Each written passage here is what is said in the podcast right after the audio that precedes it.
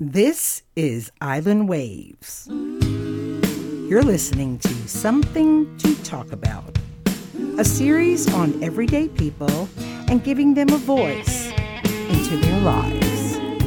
Island Waves, the voice of Prince Edward Island. Let's give them something to talk about. Something to talk about. Let's give them something to talk about. Something to talk about. Let's give them something to talk about. And welcome to this episode of Something to Talk About. Today's guest is Gordon Belcher. Based in Prince Edward Island on Canada's East Coast, Gordon Belcher has been entertaining audiences in Canada and around the world for more than 50 years, performing at concerts, Kaylee's, conventions, and pubs. As accompanist and featured vocalist with PEI Fiddlers, Richard Wood, and Cynthia McLeod, Gordon has toured extensively across Canada, in the US, the UK, Europe, Japan, and Australia.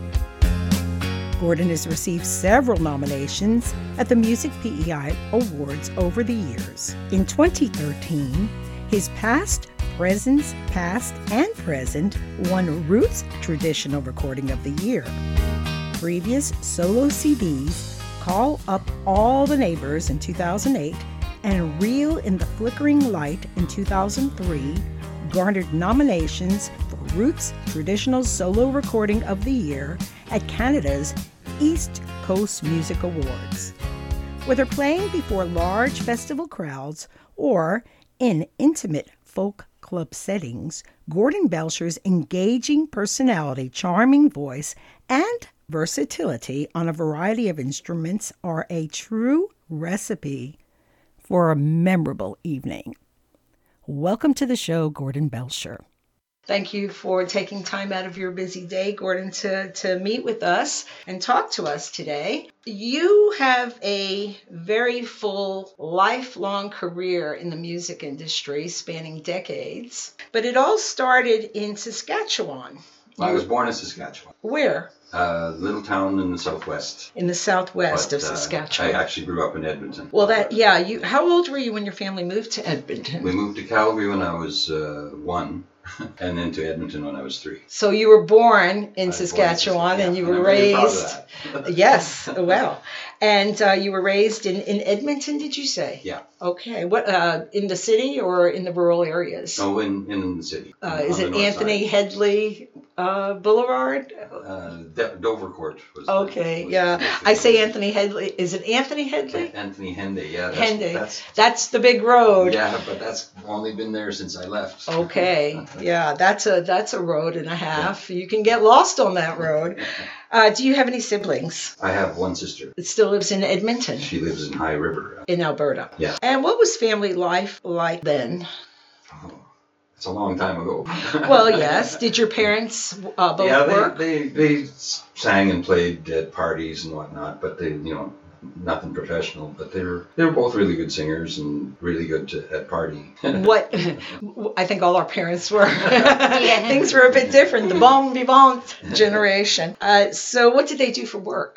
Were they Uh, musicians by Dad trade? had a transport company with a couple of his brothers, and that's we he ended up o- opening the Edmonton office. That's why we moved to Edmonton. So he did that until 1964, I think, and then he was a salesman for Chrysler for the rest of his career. and your mom? Housewife, Stay at home mom? yeah. Yeah. So, you went to public school. Yeah, high school in, in Edmonton. And what started you into your music? Well, in our, I guess we were 14 when I started the first band. But before that, you took accordion lessons. Yeah. Eight, seven. Why the accordion, Gordon? Oh, There's a 'cause story It's such there. a hip instrument. It is a hip instrument. No, but it was a great way to learn because, uh, like the keyboard, the, the mathematics of a keyboard is so obvious. Like you, you know, you've got the, the low note and the high note and the half notes, the black notes. So you can get the mathematics of how- what how music is put together. And with the accordion, it on the left hand, it had chords and bass notes. So it was like a full orchestra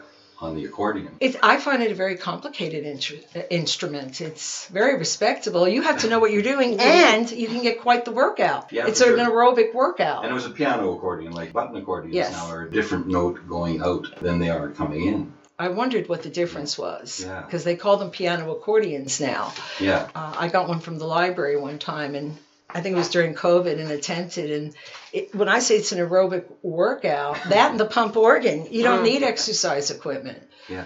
And when I was growing up, if you didn't, if your parents either couldn't afford or didn't have the space for a piano, you learned how to use uh, do the piano on an accordion. Exactly. So- yeah. And you competed in in various music festivals. Yeah.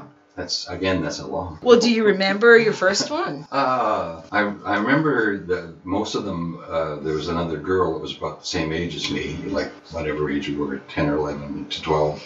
And of course, she was she had a nice white, shiny accordion with the Of gold course. keys, and she was really pretty. And the Mother of Pearl. Yeah. Yeah. and I had the black accordion, and I was the boy. So we when we'd have a competition, she'd always just beat me because she was pretty, and she was good. I mean, And she, she was, was a good, good, player. yeah. You know, she, Yeah. she was as good a player as I. was. She they always gave her that little extra big about the music business at, a very At an early Yeah. age. So, how old were you when you were in your first competition? Oh, Was that when you were 14 or No, probably when I was eleven. 11? Oh. Yeah. That's a big step. Yeah, no, I played it for five years, so I was age- age seven to age twelve. And coming from a musical family, I would imagine your family was very supportive of, Oh, of for your sure. musical. And did your sister also play music? Uh, she did. She's thirteen years younger than I am. So, uh, Okay.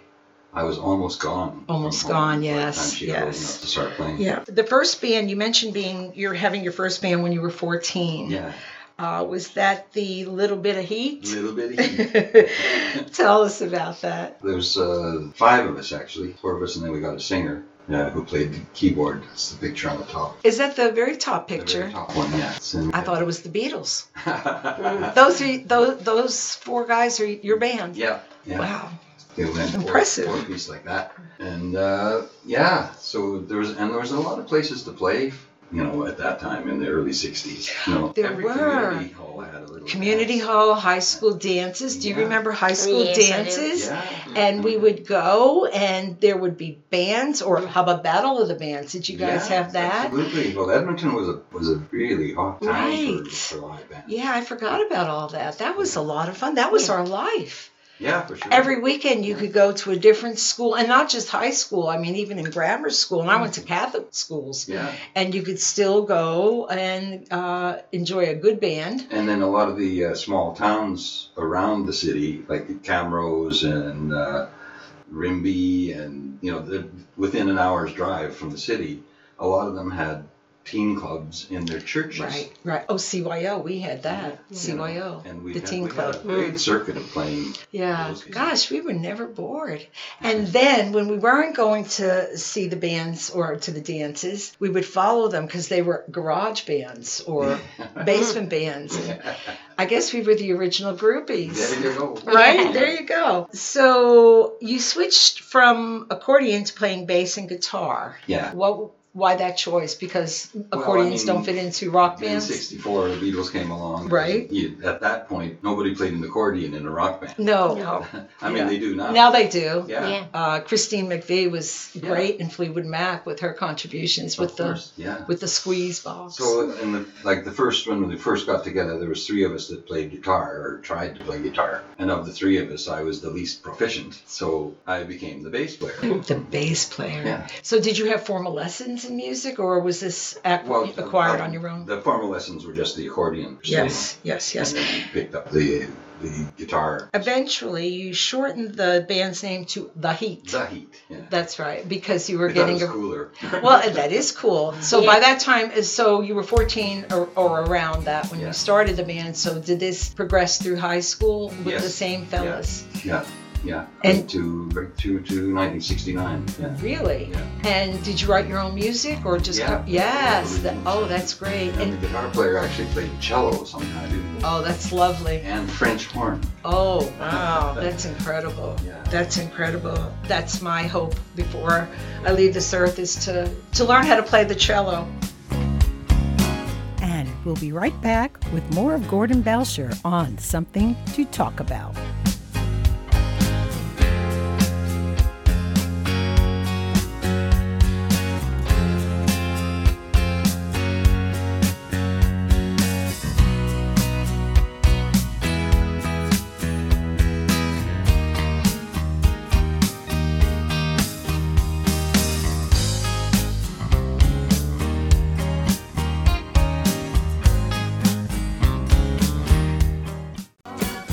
Island Waves.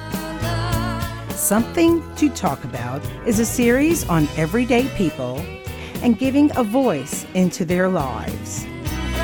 This series is dedicated to James David Withers, friend, mentor, author, and poet, and also to Shirley Eckhart, composer of our theme song, singer songwriter, and namesake of our program, Something to Talk About. You're listening to Something to Talk About, and we're here today with Gordon Belcher of Guernsey Cove, Prince Edward Island. The band members continued on to 1969 together. Mm-hmm. Uh, was that a learning experience on dealing with people, or was everybody pretty much simpatico? There was no ego issues? Um, not really ego issues. You know, uh, certainly different ambitions. for Yes. sure, But uh, we were able to. One of the local promoters in Edmonton, anytime he'd bring in a big act, he'd hire a lot of the local bands to open For for opening, him. yeah. So we got to open for the Who You did. Uh, in that's 1968 at the Edmonton at the Gardens. Edmonton Gardens with fo- uh, five other local bands. But it was- Incredible. We were 17. Oh my goodness. what was that like? That Well, that it was was a big Pretty day. exciting to be backstage and have the Who walk in the Mm-hmm. dressing room.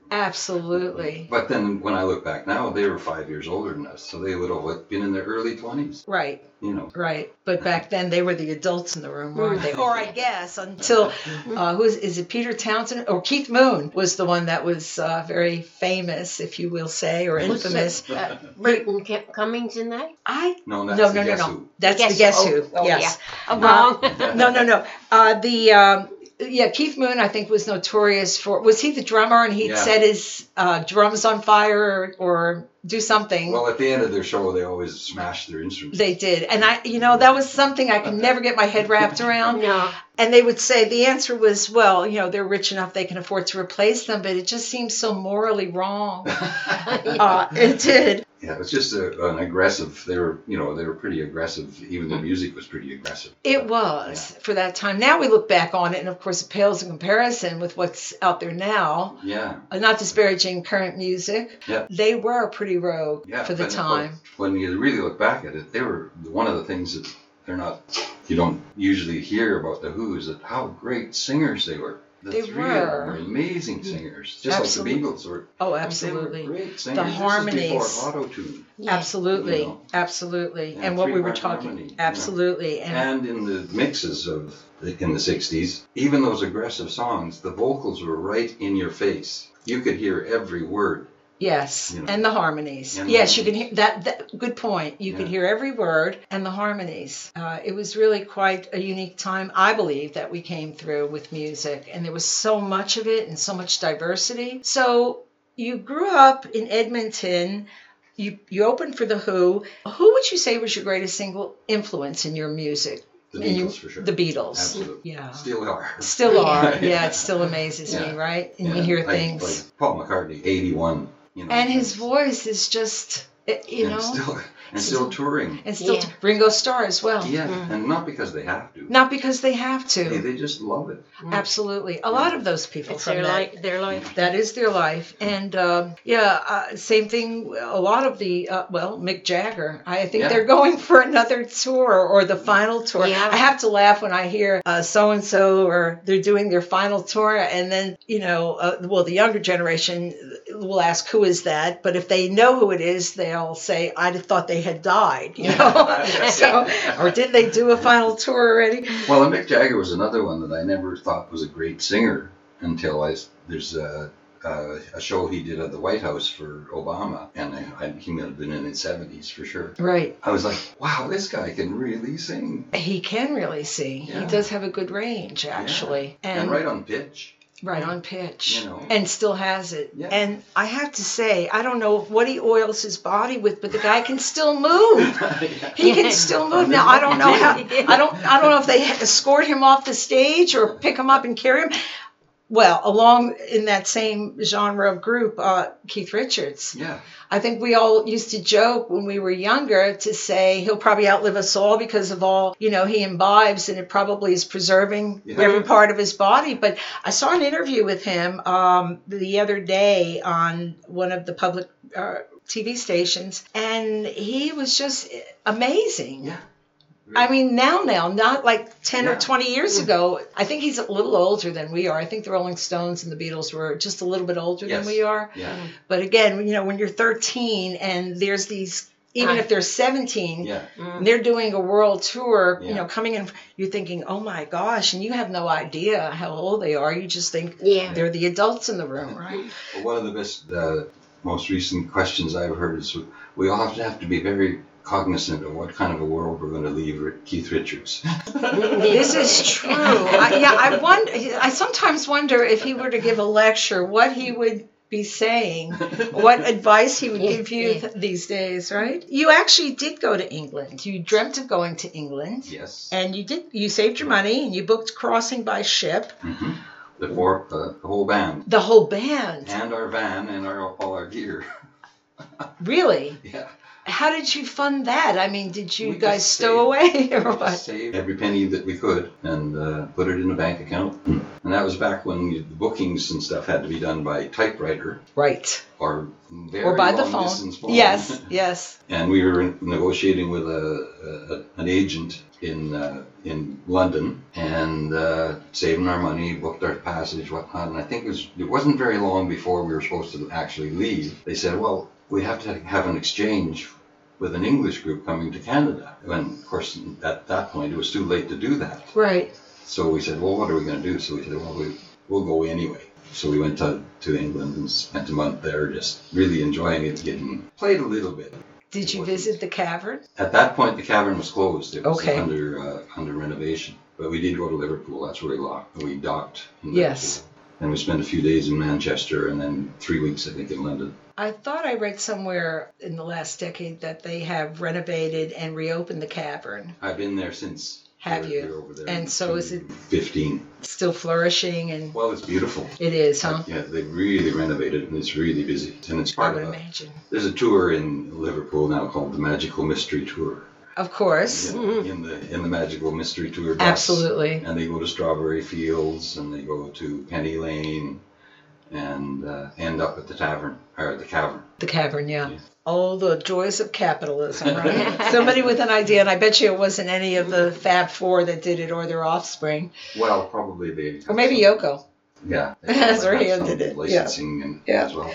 So you moved, uh, so from London or from England, you came back to Alberta. hmm How long were you uh, back in Alberta when you enrolled into radio and TV arts program at the Just Northern a year. It was Alberta? About a year and a half after that, when we got back from England, that I went into. It was radio and TV arts. at- Yes. At the Northern Alberta Institute of Technology. Yes, back when they called us engineers. now I think they're called technicians. Yeah.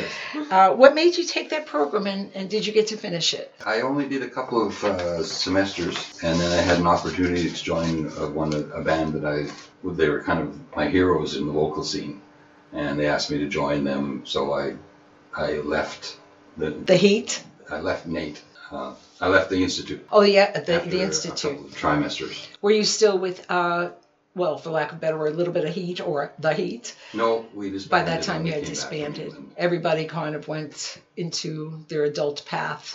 well, and journeys. different path. anyway. Different paths, right? Yeah. But I, the the two semesters that I did were mostly in radio uh, rather than TV because Yes. TV was in the second year, and we did a lot of recording. Uh, you know, at that point it was just two track, like reel to reel Yes. two track. So you would. Uh, it was a, an interesting thing to do because you would record on the say the left track and bounce it over to the right track and then add another instrument or another voice On and the then right bounce track them back and and, then- forth Yes, so that you could keep building with right. even just two tracks. And mixing was more manual than it is now, Uh, I yeah. would say. That's for Uh, sure. Literally engineering. And did you study audio, audio engineering as well?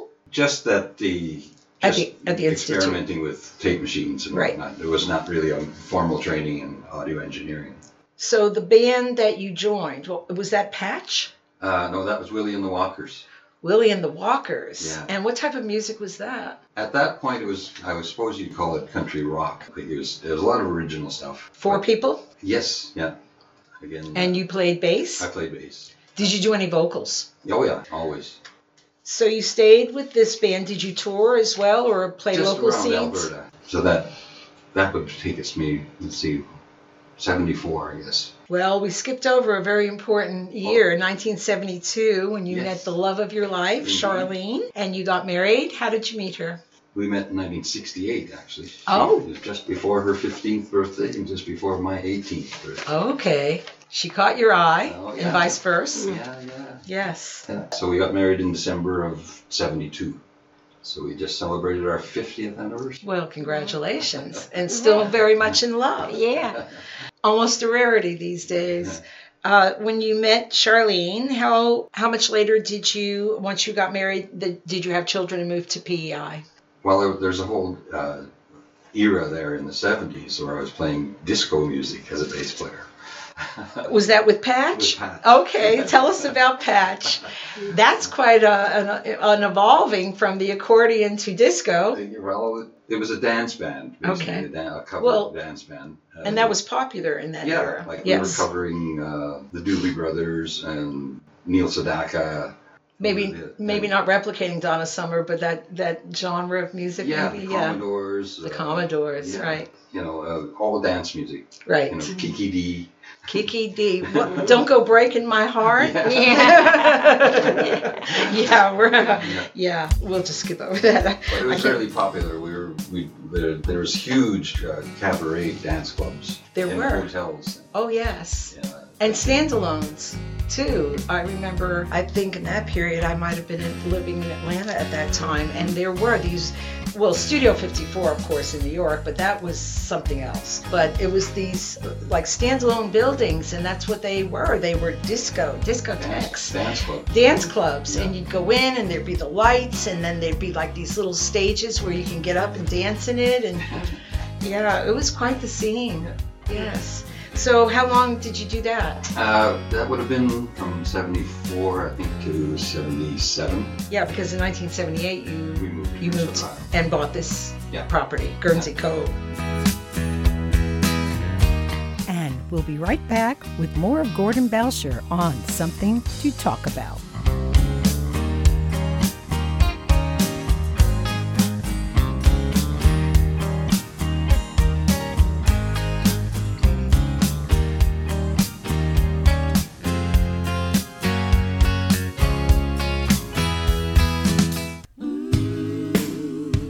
You're listening to Something to Talk About on Island Waves, the voice of Prince Edward Island.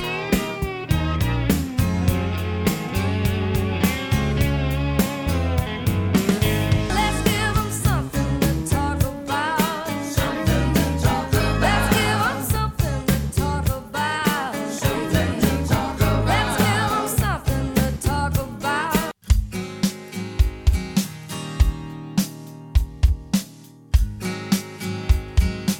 And we're back with more of Gordon Belcher from Guernsey Cove Parlor Productions. And when we last left off, Gordon, you were bringing it this side of the country to Prince Edward Island. What inspired you? Did you create Gu- Guernsey Cove Parlor recording studio when you first moved, or was that kind of an evolving thing? Uh, that evolved. Yes. We came, uh, we, s- we were playing as a duo, my wife and I, uh, in hotel Right. lounges and, uh, and community centers and pubs and whatnot. Uh, and then and we were experimenting again with track on track, reel to reel. And then I got a four track Bostex double speed cassette recorder, Ah, which was, again, really interesting to learn on. was yes. And that's where uh, the first couple of things that we recorded were done in that. I think the band it was a folk duo, and I think the band was called Comfort and then Jar Comfort. That's right. so you and Charlene did this, Yeah, and then we added a third guy that uh, played. and you played here in PEI. Yeah, Uh, what kind of venues? uh, pubs. I started playing at the old Dublin pub we did. Uh, oh yes, In okay. 1985. So this summer will be my 38th year at the old Dublin pub. My goodness, and and you're still playing there. yeah, Well, good for you for St. Patrick's Day. yeah, I'll be there for St. Patrick's. Oh, Day. yes. Will you be playing with uh, your son-in-law? Uh, no, not this year. I'm playing actually with Courtney Hogan Chandler, who's a fiddler. And did you travel when you and Charlene were doing the duo? Yes, we were. At, uh, we had an, again a circuit at, in those days in the late '70s and the early '80s. Uh, a lot of the hotels had lounges that had entertainment in them six nights a week. That's right. You know, so and for the two of us, we would get the same pay as any other duo, but we could put it in one pocket. Oh yes. You know, so it was a pretty good living. That was a You know, nice we way. went to uh, Yarmouth, Nova Scotia, uh, Sydney, Cape Breton, uh, Ormoncton, New Brunswick, uh, St. John, New Brunswick, Halifax. We had a great gig in Halifax. Now was that Truro in Truro? Yes. and Was that be- Campbell. was that before the children were born? Yes. Okay, because I was going to say, or did you pack them along with the instruments and? Well, the first year after the first one was born, she came with us, and uh, each time, like with the hotels, uh, the they would have a, a roster of babysitters that Yes. would come in. You know that you could hire Right. and it was great. We'd be with her all day and then uh, go to Have the work nanny at at night. yeah. That sounds pretty ideal. Yeah, it was. Wow. I mean, that is quite an accomplishment, Yeah. you know, because you were still fairly very young, both of you Yeah, at that point. So um, you recorded an LP, the- you and Yes, Charlie in the yeah. 1980. Did you do the uh, audio for no, we that? did it. We recorded at a studio in Halifax, And what was it called? Audio Atlantic. And was it a, a, a vinyl? Yes, Yes. yeah, 12 inch LP, A 12 inch LP. How many songs? uh, 10, I think. Oh, a full full LP, not Yeah. just an EP. No, Oh wow, that's that's. inc- Do you still have it? we sure do. You do. We'll have to take a picture of that. Yes. do you have a turntable in the studio? Not in the studio, but out in, Yes. in the living room. Uh, every everyone in from our generation gets the uh, the the vinyl. yeah. Uh, your That's daughter. coming back though. It is coming back. It's making a big comeback. In Yeah. fact, a lot of artists are putting their music out for the last couple of Mm. years now Yeah. with vinyl. I have to laugh because the young generation acts like they're inventing it. yes, that's But right. things, but something else that's coming back. You're gonna laugh. Eight tracks. Huh. I heard I heard that eight tracks, too, yeah. eight tracks and cassettes. Oh my now I God. no longer I have some eight tracks carts from when I was in radio, but I do have a cassette player, my, my first, you Mm. know, and the tapes and all that. Yeah. So, but the uh, I will say uh, with regard to vinyl, and I of course anybody that has vinyl today from yesteryear and has appreciated it. Like for example, when I take my vinyl out, I use gloves Mm. you know no Yes. fingerprints Yeah. and as pristine as they can, as it can be once you get used to the digitalized especially with headphones on there's a big difference Yeah. in, in it and in fact i think i heard um, a lecture where someone said that today's generation does not understand what it means to hear pure good music because they're so and not disparaging digitalization or compression or Mm-hmm. MP, but there is a big difference There is, yeah. there is a big difference. Mm-hmm. Uh, your daughter, Savannah, was born in 1983. hmm That's your first child. Yes. So, what was it like being on the road with the child? You were saying earlier you were able to travel, play your music, and, and then have. Yeah, it was care. great uh, as a you know as a young dad to be able to spend all day and not be worried that you're not employed. Yes, yes. And then know that your child is safely being taken care of while you're at work. Yeah. Yeah, The only difference, I mean, the only difference between that and people that work nine to five is the hour. yeah, It's the same thing. Yeah. It, it, it, but for someone like yourself, being able to do that with the love of your life, being on stage, earning a living, and having your child too, it's Mm. kind of like having your cake and eating it too. You must have been pinching yourself, thinking, "This is, well, I still do. yeah, Yeah. yeah, this is my life, Yeah. and I'm getting paid for this." yeah, I don't know what I'm going to do when I grow up. I don't think any of us do yet, right? I have to laugh when um, someone will tell me that their 13 or 14 year old hasn't chosen a career path yet, and I think, Lord have mercy. Yeah. There's many career paths she'll be choosing. So you reformed a little bit of heat at some point and recorded surrounded by water with recorded you re- did a recording surrounded by water with Jar of Comfort in 1988. hmm What was the inf- uh, inspiration on that? Well, that was on that four track machine I mentioned earlier. Yes. and uh, there was uh, well, we at that point you, you could sell your cassettes.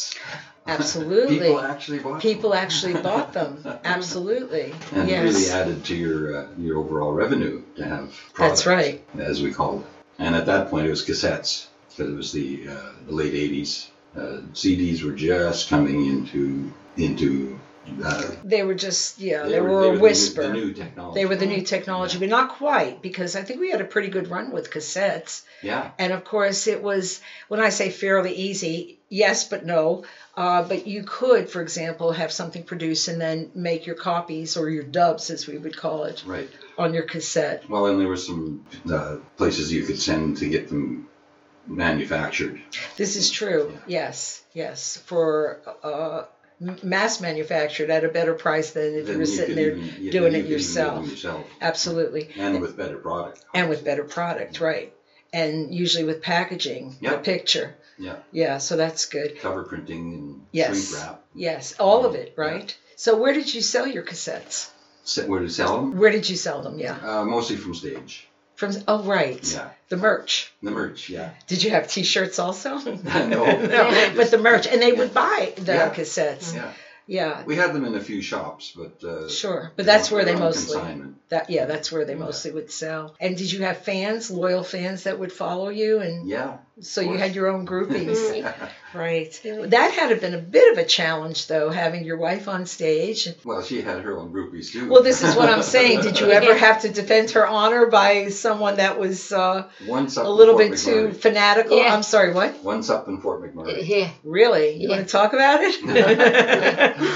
Well, she had a fairly really nice wardrobe of, of period uh, gowns that she made actually, yes. with some and some had lace on them. And this one fellow came and started touching the lace on her dress, and I he was huge. Oh. When I stood, I said, You stood your ground. Yeah. Yes, grabbed good. him and said, Yeah. Well, I think um, so. You acted as not only musician, frontman, manager, but bodyguard, Yeah. adding to the pedigree.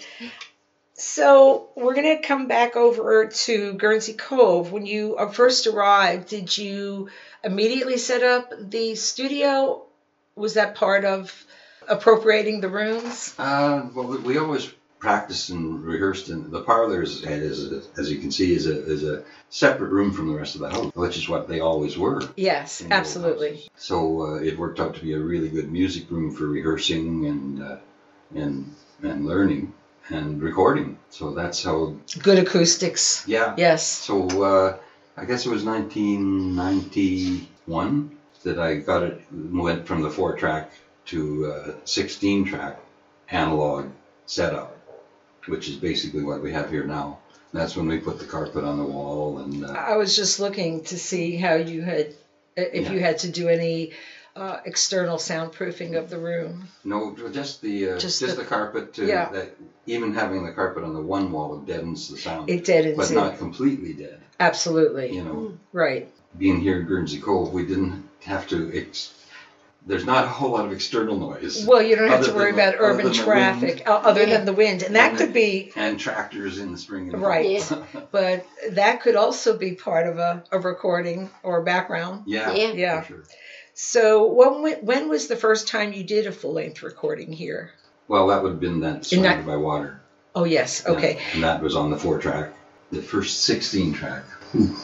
That would have been 1992, I think, or 91. Yeah. And then moving forward, uh, the Jar of Comfort disbanded in 1994. hmm Why? And was it a bittersweet moment? Um. Well, we had a we had a, a recording opportunity uh, from CBC to they were doing some recordings in Channel or Studio H in Halifax for bands and whatnot, and so we were over there uh, putting a really a lot of originals on this recording, and one of the band members gave one of our songs away to somebody else that was recording over there, and we were pretty upset for them. Well, yeah. Yeah. Without any, uh, Yeah. gave just gave it away. Yeah. All rights to it. Yeah. And what happened with that song? Um, not very much. Okay. So you didn't su- suffice it to say you didn't have to hire a high power lawyer No, to no, yes no. to, to go But, and uh, we never, we didn't really finish. I've still got tapes of it, but we didn't really finish. But uh, that was un- unfortunate. it wasn't a my sweet lord he's so fine moment. Poor George Harrison, Mm. right? And then your daughter, uh, your second daughter, was born 1994. Yeah. Around the same time the band was yes. going uh, in different directions. And did that shape things for you music wise with the dynamics with Charlene performing and and how did that change things? Well, I was looking around for something else to do, and and Charlene uh, suggested that I call Richard Wood, uh, and that was so he was just he was just starting to get really popular.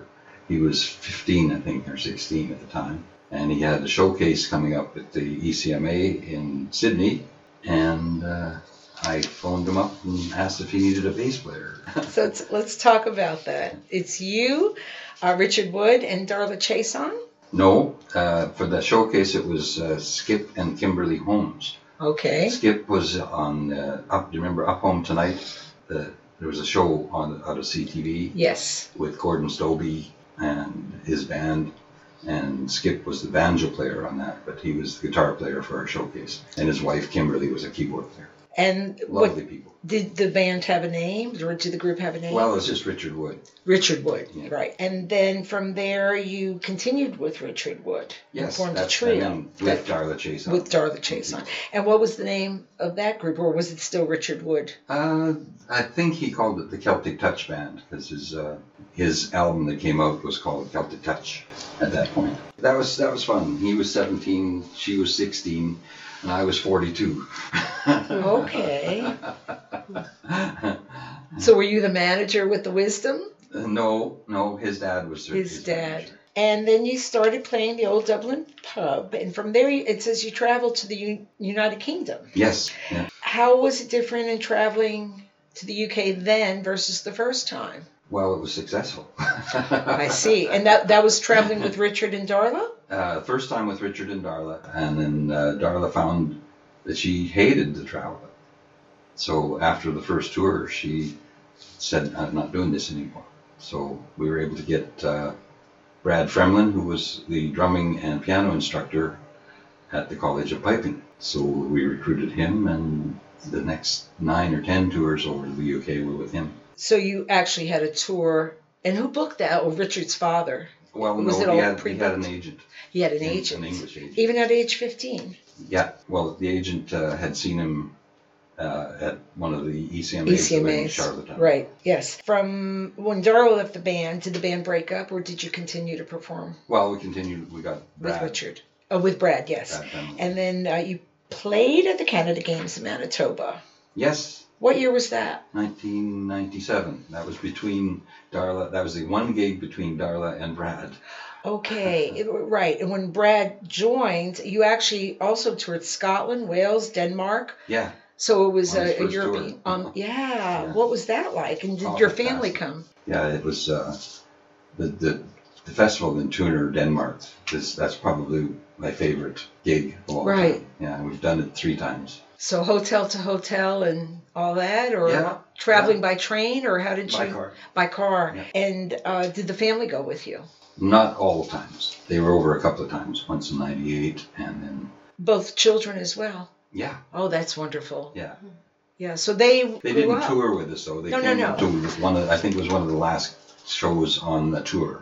They came and showed up and then we stayed on together in England. But fair to say, they grew up with in this environment of music. Both mom and dad performing, and Yeah. always a musical instrument. Do either of them play and perform? Um, Savannah was is a really good singer. yes, Uh, she's an even better dancer. And uh, she is. we did a, a, a trio, her and her well her fiance at the time, Todd, Todd Todd McLean. McLean. Yes. and uh, loved that for we did that for two summers but she was finding that uh, when a, we'd have a show coming up she'd lose the day before and the day after to anxiety so it just she couldn't keep doing it Sure. Yeah. And the energy that you have to put into it. exactly It's whereas for exhausting. some reason the, the dancing which to me would be a whole lot more intimidating but she had no problem But she doing lives those and things. breathes it. yeah I've seen her perform, Yeah. and I could see that that's her comfort yeah her com- her comfort zone. You've been to a lot of amazing places um, all over the world, Yes. and you've performed. Do you have a favorite, as a tuner in Denmark favorite and why? The environment, the atmosphere, the yeah, people. and just uh, really felt like you're part of the world stage, you know, uh, and just it just seems so. Denmark seems so civilized. It does. I think it ranks right up there. If it's not the best place Yeah. to live in the world, Yeah, it's right up exactly, there. you know, And like the, the your circle of acquaintances in Denmark is kind of like PEI. You'll you'll know the fishermen and farmers as well as the doctors and the lawyers, and Absolutely. everybody's kind of on the same level. Yeah. Yes. Very, very calm, civilized, cultured people. Yeah, and Scotland. Mm. And I Scotland. love Scotland. Yes, I had a friend that Mhm. toured in Scotland and he was just amazed at the beauty and the people. Yeah. You recorded the national anthem at the 2004 Special Olympics. Yes, And your daughter Savannah was singing with you on that, or she Yes. sang it. she sang it uh, on the recording. Yeah, That had to have been quite the experience. that was wonderful. And Savannah was how old at that point? She was still fairly young. Uh, it was two, three, so she would have been 20, maybe Yes. 19. And that had to be a very proud moment for her mom and dad, huh? Oh yeah. Yes. Uh, and in 2006, your solo album was nominated for an E ECMA. hmm Tell me about that. 2000 though 2000 the first my first solo album was nominated as well in 201 in halifax and the second one as you say was uh, 208 in uh, fredericton so it was pretty exciting And we'll be right back with more of Gordon Belcher on Something to Talk About.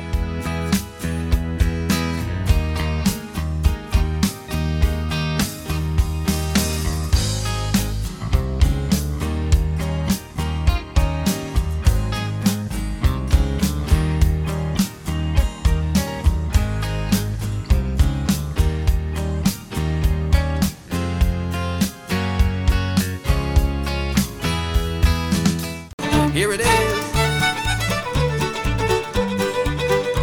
Guernsey Cove Parlor Productions for all your audio and recording needs. See the good folks at Guernsey Cove Parlor Productions by calling 902 962 3204 to book your appointment. Located in beautiful Prince Edward Island. Guernsey Cove Parlor Productions is a six time nominee of Canada's East Coast Music Association Studio of the Year. Guernsey Cove Parlor Productions is proud to be home of Prince Edward Island's favorite recording studios.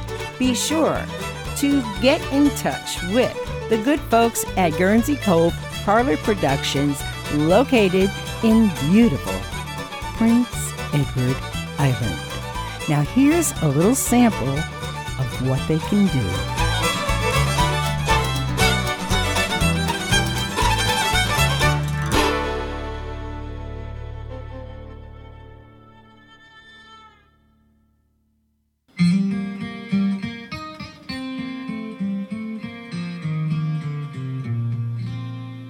I don't know if you can see the changes that have come over me. These last few days I've been afraid I might drift away. I've been telling old stories, singing songs, thinking of voyages I come from. That's the reason why I seem so far away today. Let me tell you that I love you, that I think about you all the time. Caledonia, you're calling me, now I'm going home. But if I should become a stranger, oh, it would make me more than sad. Caledonia's been everything I've ever had.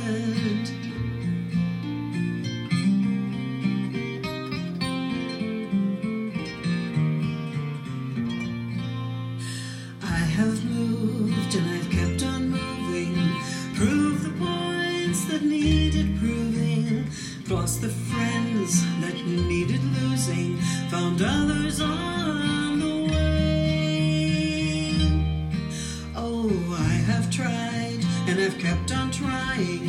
Stolen dreams, yes, there's no denying. I have traveled far at times with conscience flying. Somewhere in the wind. Let me tell you that I love you, that I think about oh,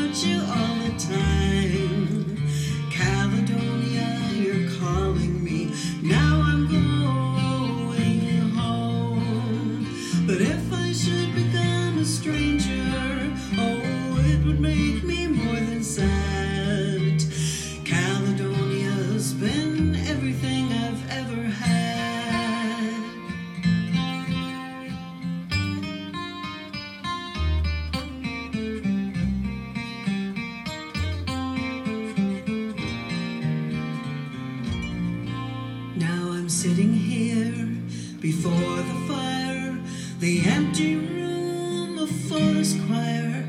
The flames of cold won't get any higher. They've withered now, they've gone. But I'm steady thinking my way is clear, and I know what I will do tomorrow. My hands are shaking, the kisses flow, and I will disappear.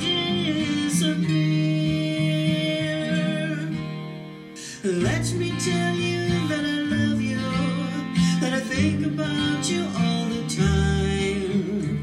Caledonia, you're calling me. Now I know you're mine. But if I should become a stranger, oh, it would make me more than sad.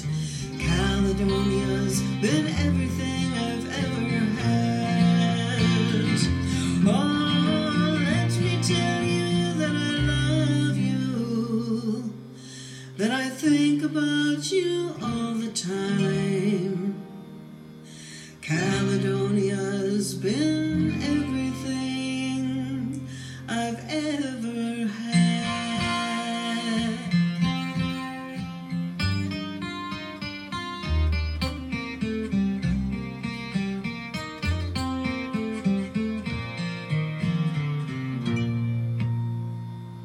Gordon and Charlene Belcher. Oh, that was nice. Beautiful.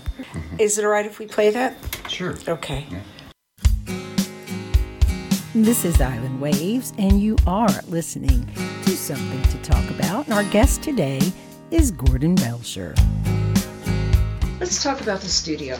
You and Charlene, of course, performed and recorded, and you came to Guernsey Cove in the mid 90s or early 90s. We came No. here in, in 70, 78. Right, 78. I'm sorry. I'm getting losing track of all my years here. Um, it's easy to do. Easy to do.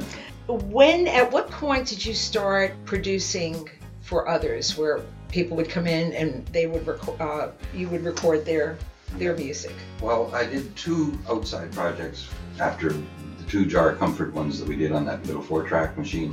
I did two outside projects on that as well, which got me, you know, well, I'd really like to get a little bit more into this. So then, uh, uh, do you remember Urban Carmichael? I do Urban remember. was working for the Yeah. Provincial Department of Industry at that time, and he guided me through uh, application to get a grant from the Department of Industry to put to upgrade the studio to 16 track. Thank you, Urban Carmichael. Yes, indeed. Absolutely. Yeah.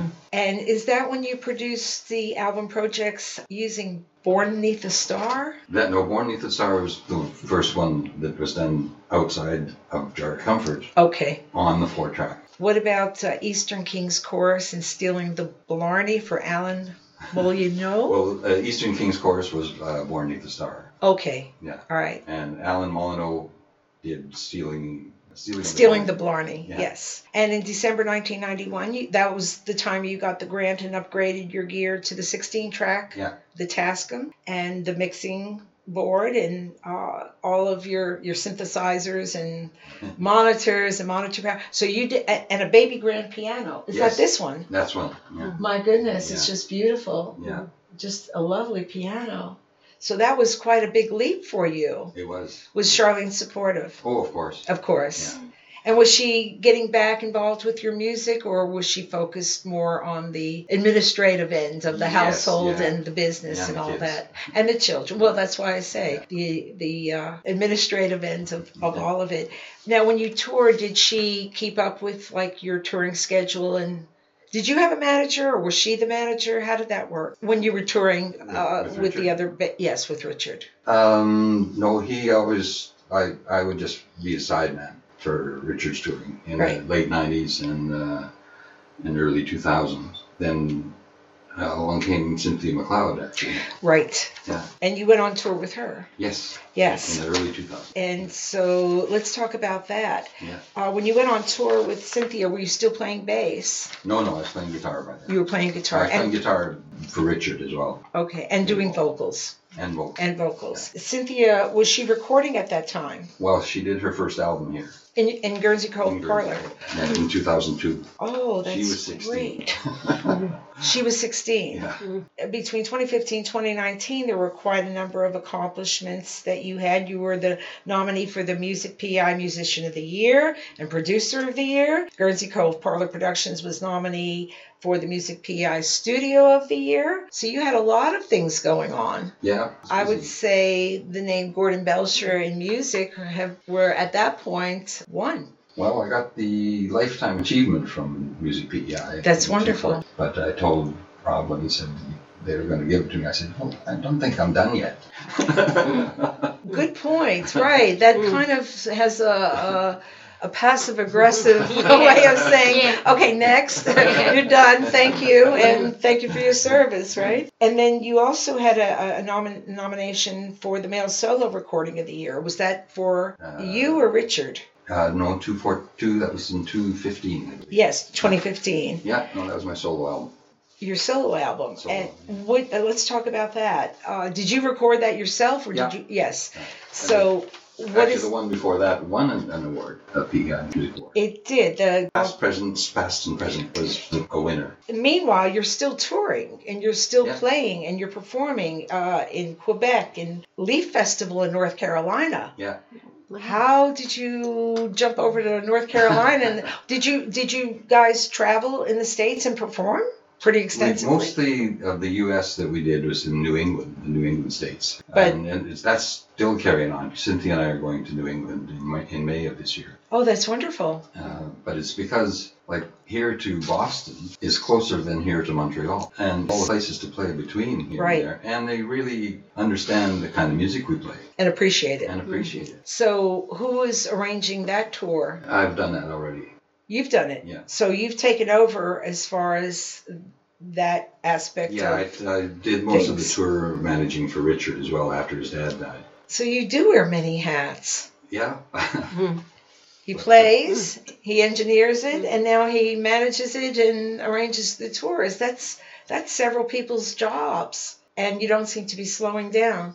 well, hopefully not. I Keeps think you that's young. that's Or- that, well that is true. I believe that. I'm a firm believer of that. Let's talk about if we can recording at Doug Riley's house in Little Pond, PEI. The last recording made by Canada's Dr. Music before his death in 2007, along with Danny B and Bernie Labarge. Yes. Yes. Let, uh, was it You Can't Make Peace? Yes. Is that the name of the song? Yeah. The album's called, The album. Okay. which uh, that would be the title song. You can't refuse. and so it was actually recorded at his home? Yeah, I took like uh, again. It was on the uh, on the analog. I took the analog machine to you his took that house big board. Yeah. To his house. and set up in his music room, and uh, we recorded it live off the floor pretty well. The Amazing. three like, the three of them together. Danny was in the, the vestibule through a, a, a glass door like that, and Bernie had a direct line with his guitar, sitting in the same room, and then Doug on the acoustic uh, grand piano. That must have been quite the. Uh, how long did that take you? Two days. And that was his last recording. yeah, That was incredible that it was captured.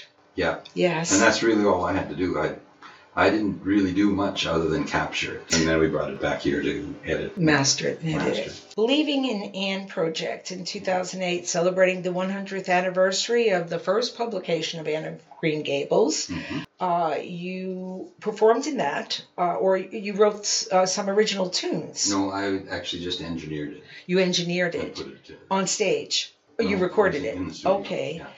And then in 2008, also, uh, there was a solo album, I'm Not Old Yet. What was the impetus on that or the inspiration? well, I wanted to ha- put. Well, I wanted to record. There was two new songs I wanted to record. One of Mark Haynes that he did on the Anne project, and uh, the other one that I got from uh, from David Miles, because uh, the uh, I'm not old yet. Right. uh, song. Delty wrote that for me. Oh, well. It was in my 50s.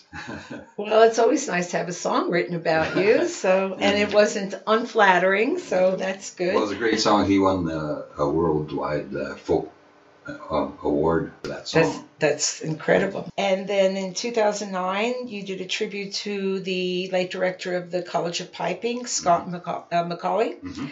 uh, and did a double CD, uh, one disc of previously unreleased solos, piping, and plus a compilation of a lifetime of achievement. And that won the 2010 Music PEI Award. Yeah. You just don't stop, do you? What do you enjoy more? Uh, and this may be a very unfair question, but what do you enjoy more, perf- writing, performing, or recording and engineering for others? Probably live performance. Live would be performance. Of the, I mean, it's not that. I mean, I love recording too. Of course, you know, yeah, And I, it, it- the time just flies by when you're in the studio. it does. And you don't realize it Yeah. Mm-hmm. until your neck hurts and you can't or pick your head stomach up. Says, "Hey." Or yeah, or you're going headlong into the microphone because you haven't eaten or drowned or forgot to breathe Mm-hmm. out. Tell us about the Wood Woodford Folk Festival in Australia in 2011. 2011, yeah. It Yeah, was a lifetime bucket list that kind of thing. your bucket list. Yeah, my bucket list was to go to Australia. So uh, the lady that ran run that festival uh, was here for one of the PEI showcase events and saw us perform, and uh, then uh, a girl, an agent from Newfoundland put this Canadian package together for the for the Woodford Folk Festival. So we were over there with Ron Hines and uh, Oh the my. Anna Sisters and uh, Dardanelles, they were called at the time. Tom Power, who's now on CBC, was in the Dardanelles. Who else was there? And then we, we just happened to run into Matt Anderson and uh, David Miles, who were over there as well. Isn't it amazing when you see a Mm-hmm. familiar Yeah. face? It's like, what are you doing here? Yeah. Do you find the traveling a bit daunting? Has it? I mean, obviously, uh, nothing to do with age, just the the climate of the complexity of flying and the. I always enjoyed the travel as an end in itself. Like, you know, I just loved being in an airport or being on. There's something about it, isn't it? Yeah. Yeah. Flying is not as much fun anymore. Well, it is a bit challenging. Yeah, I think almost anybody who's that's flown in the last five or six years, or even up to ten years ago, has some horror stories to tell you. Oh, I don't. Almost everybody. If you've traveled and you don't have one, I think that would be the anomaly. yeah, exactly. It, that would be the strangest, not to mention all the, well, traveling through the start of this century with all the events going on, and then fast forward to now, where you basically, when you travel, you just strap on your credentials and hopefully they can just scan it as you're going past. Losing your luggage. yeah, oh, there- there's that, and then the the airlines that seem to be having their challenges, shall we say politely. In 2013, Roots Traditional Recording of the Year. Yes, Let's talk about that. that was the one that uh, won. That was that's the only one that I've won. uh, But you also won Country Recording of the Year. In no, that was 2013. uh, Eddie Quinn that I Well, Eddie, produced. for Rememory? Yeah. Yes. Uh, you, but you were involved with that. Yeah, I with produced it. Edna, Edna Mae Quinn and Eddie Quinn. Yes. Yeah. And Eddie wrote That's My Mom for Yeah. this CD. Yeah. Your song Cradle of Canada, Yeah, one of 10 finalists in the, the E PEI Sesquicentennial Song Search. well, that is a broadcaster's nightmare if you can't Sesquicentennial. Yeah. sesquicentennial song search all what is that alliteration when you get yeah okay you were one of the 10 finalists in that for cradle of canada Yeah. that that's your achievements are incredible uh, you also got artistic director for the pei you are the artistic or were the I- artistic in for- 2014? I was yeah, for the PEI Mutual Festival of Small Halls. You well, we talked about the Tender. Was it the Tender or Tonder Festival in It's Denmark? pronounced Tuner, but it's spelled Tuner. like Tonder. Then in 2014, the Alberta Two with Niels, Lon- is Niels Ling Yeah. and Cynthia McLeod. Your solo album, Vagabond Minstrel. Yeah. That's a very interesting title. You just haven't stopped. Uh, and again, now you're embarking on a New England tour Yes. with Cynthia. And how long will that be? Uh, we it's 19 days away. There's 13 shows. That's very ambitious. that is very It'll be ambitious. interesting to see if I can handle that after. two years You'll of handle COVID. it. Once that guitar gets in your hands and you get on stage, it's and the lights and Yeah. So when you tour with typically in this case with Cynthia, is there an entourage or It'll just be the two of us. the two of you? So who does all your your your roadie work, so to speak? Well, we can travel with a fairly small system. So you do all the setting up Yeah, and yeah. and all that. Yeah. So that's pretty And most of ambitious. the uh, there's I think there's only one night in a hotel. The rest is all staying with people. and Oh, that's friends. that's nice. Now will Charlene be a- accompanying you on that? She won't. I don't think she's coming for. She's not coming for the whole tour for sure. She might come halfway through. So Just- she doesn't want to be away for 19 days and be company for 19 days. Absolutely. Right. So you sort of are living the dream life of a of a rock star, or a rock star not necessarily in the genre of music, but a rock star in that you're you're you're living the dream. You're living your life's amb- your uh, life's ambitions. Yeah. It, this is phenomenal. Yeah. And and again, you every once in a while you have to pinch yourself and and say Yeah. this is my life. And my latest philosophy is uh, I want to spend it all before I go, but I don't want to go before I spend it all. That is very good. I like that. I like that. We came through a couple of difficult uh, three to four years at this point with first uh, the pandemic. How did that affect things for well, you? shut everything down. Right. Basically. So there was no performing, but were you also still composing and maybe doing things in the studio, or did you kind of just use that time to also take a break from it all?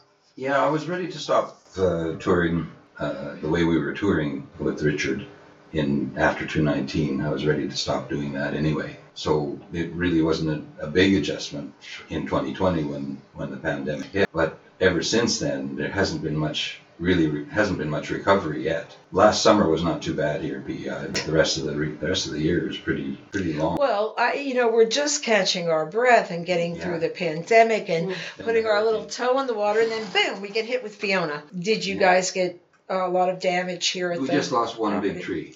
oh my goodness, you were blessed. Yes. Yeah. We're still looking at my place. It, there, they gave me a three to five year recovery. Is that right? It well, you know, the the back, the where the woods are, the plantation Yeah. was okay because there's a lot of new growth, and anything that was old will serve as mulch, but Right.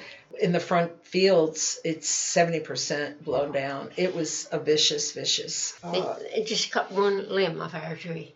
you were lucky also. You were lucky as well. Did you have power? We lost power for I think it was 11 days, Yes. but we have a generator. Generator backup. Yeah. That has become the new way. Exactly. Yeah. I It's- didn't it's think pretty my well- life would uh, include getting up in the morning and starting a generator and and you get a different appreciation for things like power and Yeah. water Yeah. sounds Yeah. Like we bought a big one. We were, our neighbor when we were looking at getting one, you know, like uh, we talked to people that had them, and they just he said, "Get the biggest one you can get." He said, "You'll not regret that." I wish someone had given me that advice, Right. There but you go. Yeah. I, in, in retrospect, I wish I had gotten either something bigger or the coveted Generac. Yeah, the ones that keep- come on automatically. They Yeah. do. Yeah. All you have to do is once the power goes out, it comes on and it powers yeah. your whole house. they're but they're more expensive. Way Oh, they're- more- Yeah, twelve thousand. oh Yeah. yes, oh yes. But I, like I, I think about it a lot, like since COVID especially. Like you know, uh, I, I wasn't ready to retire, but I feel like I, I've really resigned. you know, To retiring. well, resigned from what I do. Oh right, but not really. You're going Well, I'm on just trying to tour, get back into Gordon. uh, This year, that's the first tour is all since 2019. This is 2023. But even even Mick Jagger gives himself a break Mm-hmm. and goes on holiday or hiatus. Yeah. All of them. Yeah. So uh, it's it, I think in a way it's given us a chance to step back, uh, reevaluate, reconfigure, reinvent ourselves with different Mm-hmm. I things. don't want to reinvent. I just want to keep doing it. Well, I keep going. yeah. Well, whatever your choice is, Mm-hmm. have you? So you safe to say since the pandemic, you haven't had any uh, individual artists or groups coming in for recording. A few, but not many. And then the, the other thing about recording these days, just like you have here, virtually everybody has their own recording studio. Or as I like to say, everybody with a cell phone or a device is either a journalist, Mm-hmm. a reporter, or Or a photographer. or a photographer, or dare I say, an influencer. Uh, Yeah. things are much different. Yeah. Uh, I don't know if that's good or bad. I don't even want to think about whether or not that's good or bad. Right. I think No. we're grateful for the skills we have Exactly. and that we're still Exactly. putting into practicum. But sometimes I sit here in my what I call my man cave with all my toys around and whatnot, and uh, sometimes it just sort of feels like I'm sitting in a museum. But it's your museum, and Yeah. you can look around. And as you Yeah. uh, looked at, and as I'm looking at your wall here, you have a lifetime of achievements and a lifetime of memories up there. I see you have the picture uh, or the the poster of Saxifras where you were playing with Todd and Savannah. Uh, so pictures of you and, and Cynthia, and and the one up top, uh, honest to goodness, looks like uh, the Fab Four from Liverpool. well, they were our, our heroes for sure. They were, Yeah. and we had a lot to go to. And I think, I think today there's still a lot of good artists out there, Mm-hmm. and then there's smoke and mirrors. Yeah. But as always, so you're about to go on this tour to New England. After that, The in summer will be busy again here performing and Yeah. recording. in E PEI. In P- oh yes, it will. Yeah, we had a good experience with that last year. I think things started recovering, and I believe people are really looking forward to a good season. But uh, the fabric of our island is changing. Absolutely, as is everywhere. Uh, Yes. Because I that's with the traveling, I've noticed that the crowded places in the, on the planet are getting really crowded. Very. You know, the- the Very. and cities. people are escaping some of the lifestyles that they had. Yeah. I know Prince Edward Island really got some attention brought to it because at some point we were the only province that had the least amount of cases of COVID. Yeah.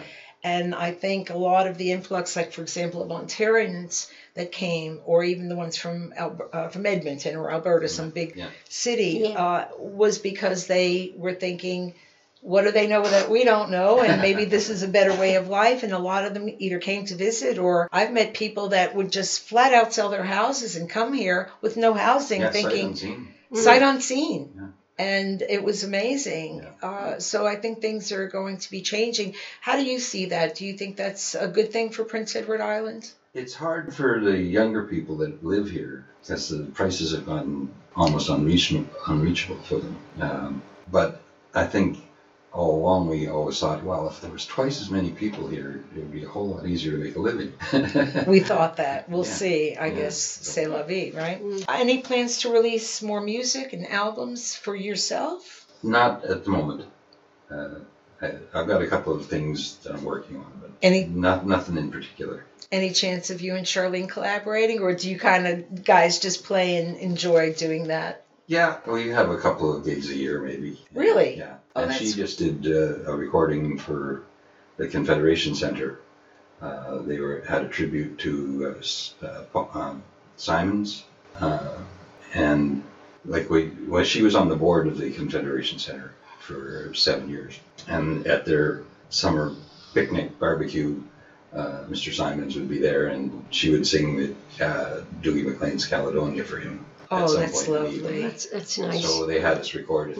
Oh, that's wonderful. I would ask if you're looking to create or join any more bands, but I'm thinking the answer to that is either we'll see or an absolute flat out no. So which is it?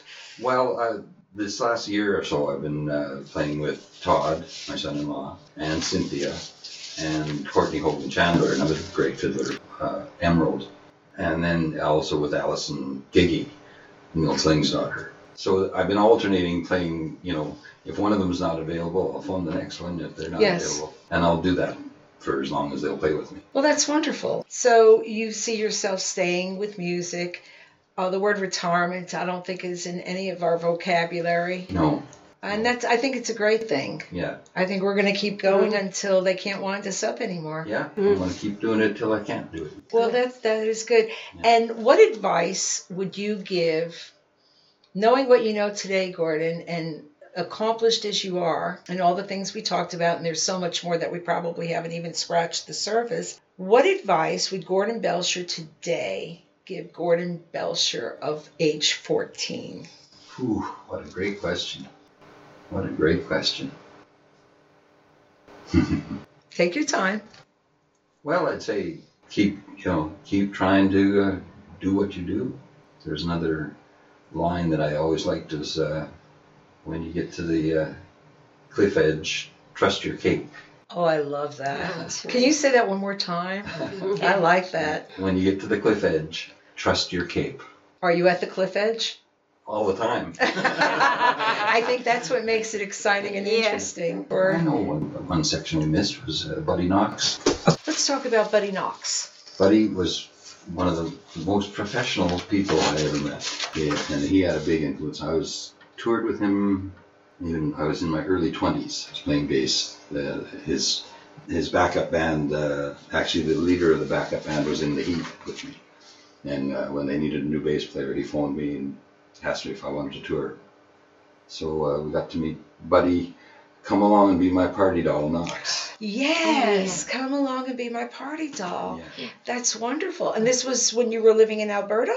yeah. But Uh, we Okay. toured out to, out to uh, Nova Scotia and back. That's eh, so all along the way. Yeah, yeah. Well, that's wonderful. And how long did that tour last? Uh, it was from October to April that year. So six months, I guess. And Charlene came with me. And we were like the clubs at then, and we talked this about this a little bit earlier. Uh, a lot of the clubs ran six nights a week, and in New Brunswick they actually ran seven nights a week. There was two. St- there was a stint we did in New Brunswick and Nova Scotia where we played 35 nights in a row, My goodness. one night off, and 31 nights in a row. Of course, we were younger then than now, but Yeah, but most of them were like six nights in a- Right. or seven nights in the same club. But there was m- one Monday night out in particular in Rishabakto, New Brunswick, in in February, and uh, there were six people in the club. six people. Six And, people. and you still had to Yeah. make your obligation. And so I was sitting at the bar thinking, hmm. And Buddy came up to me and said, "Well, Gord, how do you like the big time?" Touche. So uh, I, I never forgot that because he still gave those six people the best show they'd ever seen. Isn't that amazing? That's quite the ideal of, Yeah. of performance. You know, so that stuck with me. Of course, and being young and impressionable, that that was that was good mentoring. Yeah, that's the attitude I've tried to take ever since. Go forward with it. Yeah. Did you? Uh, how long did you stay with that tour? Uh, six months it was. Yeah, altogether. that's pretty long, especially playing that hectic of a schedule. yeah. Any regrets along the way? Over all the life. Oh. Overall, Um, probably a few, but most of them wouldn't have to do with music business. well, it's what makes us, right? yeah. It's who we become. Uh, Through adversity builds strength. yes. For sure. Yeah. Determination. Yes, and safe to say, music is your go-to. It's your sanctuary. It's your world. Exactly. Mm. Yeah. Isn't that a happy world to be in? Not bad. Not bad. Mm-hmm. I'd say all in all, it's been a good life, hasn't it, Gordon? Yeah. Not Yeah. too bad. Not too bad. That's what Not too Patrick- shabby. That's what Patrick Ledwell always says. Yes, not too The, bad. Yeah. the Islanders, Islanders always say, "Well, how's she going?" Not too bad. Not too As if bad. too bad is the normal. Yeah. Exactly. Exactly. Yeah. Any last words? Uh, well, no, it's been great. Well, I asked you what advice you'd give Gordon of 14 from Gordon today. What advice would you give young musicians of today, knowing what you know now? Mm. Uh, don't give up. Keep doing it. Try to find a way to monetize what you do. That's really, really difficult. It is. And uh, if necessary, don't quit your day job.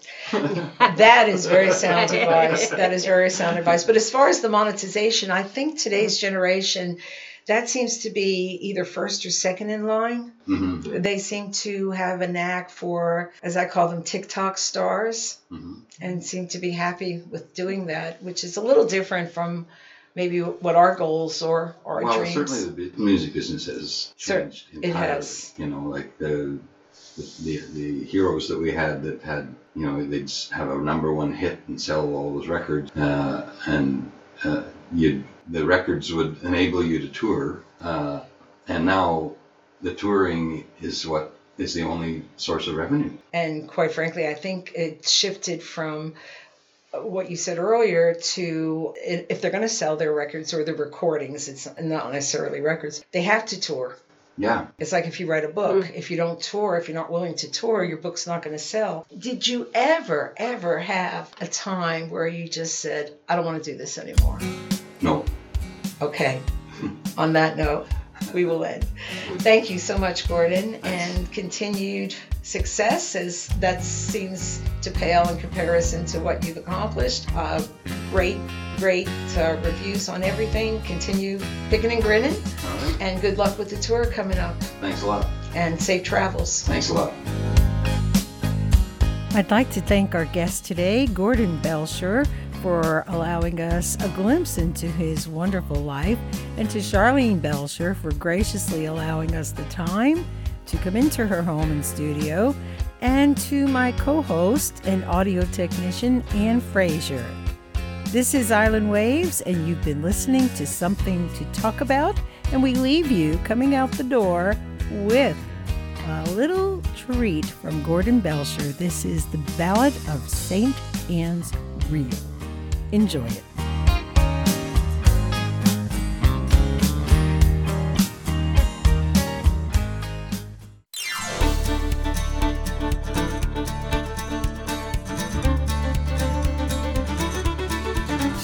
He was stranded in some tiny town on fair Prince Edward Island, waiting for a ship to come and find him. A one horse place, a smiling face, some coffee, and a tiny trace of fiddling in the distance far behind him. A dime across the counter, then a shy hello, brand new friend. They walked along the street in the wintry weather. A yellow light, an open door, and a welcome friend. There's room for more. Now they're standing there inside together.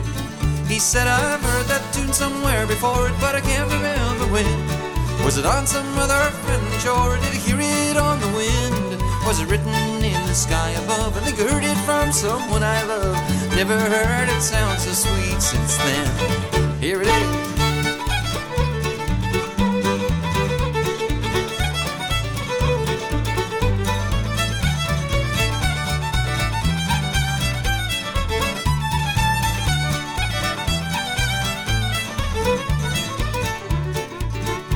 Well, now his feet begin to tap. A little boy says, I'll take your hat. He's caught up in the magic of her smile.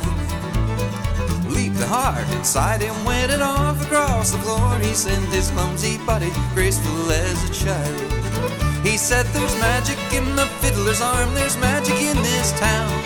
Magic in the dancers' feet and the way they put them down. People smiling everywhere, boots and ribbons, locks of hair, laughter and old blue suits and Easter gowns. Yes, sir.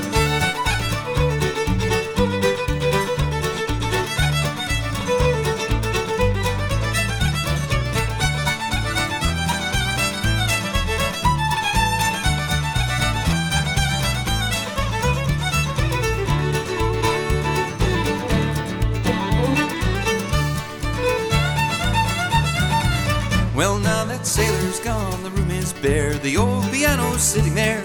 Someone's hat's left hanging on the rack. Empty chairs, a wooden floor that feels the touch of shoes no more. Waiting for the dancers to come back. And the fiddle's in the closet of some daughter of the town. The strings are broken, the bow is gone, and the cover's buttoned down. Sometimes on December nights, when the air is cold and the wind is right, there's a melody that passes through this town. Here it is.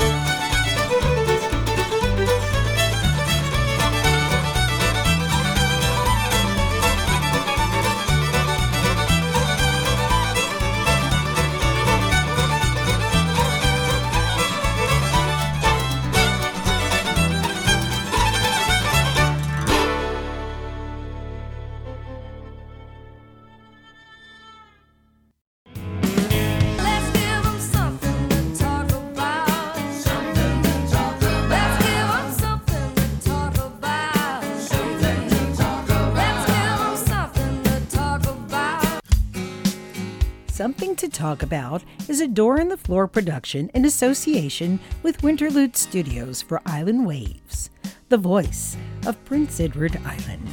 Executive producer and creator Virginia Winter. Research contributions by Brittany Williams. Audio technical and director assistance Brittany Williams. Post production Winterlude Studios, Prince Edward Island. Master Editing, Virginia Winter. The producers would like to acknowledge and thank all of our participants of our series, Something to Talk About, who generously gave their time to be interviewed and share their lives with us. And to Holland College School of Journalism and Mass Communications, particularly to Brittany Williams and to Lindsay Carroll. Special gratitude of thanks and appreciation to our technical guru and advisor, Dr. Watson Ohms, and to Millie, our loyal canine companion and moral support. Something to Talk About is a door in the floor Winterlude studio production made possible with support from Prince Edward Island Senior Secretariat and the Winter Foundation for Island Waves, the voice of Prince Edward Island.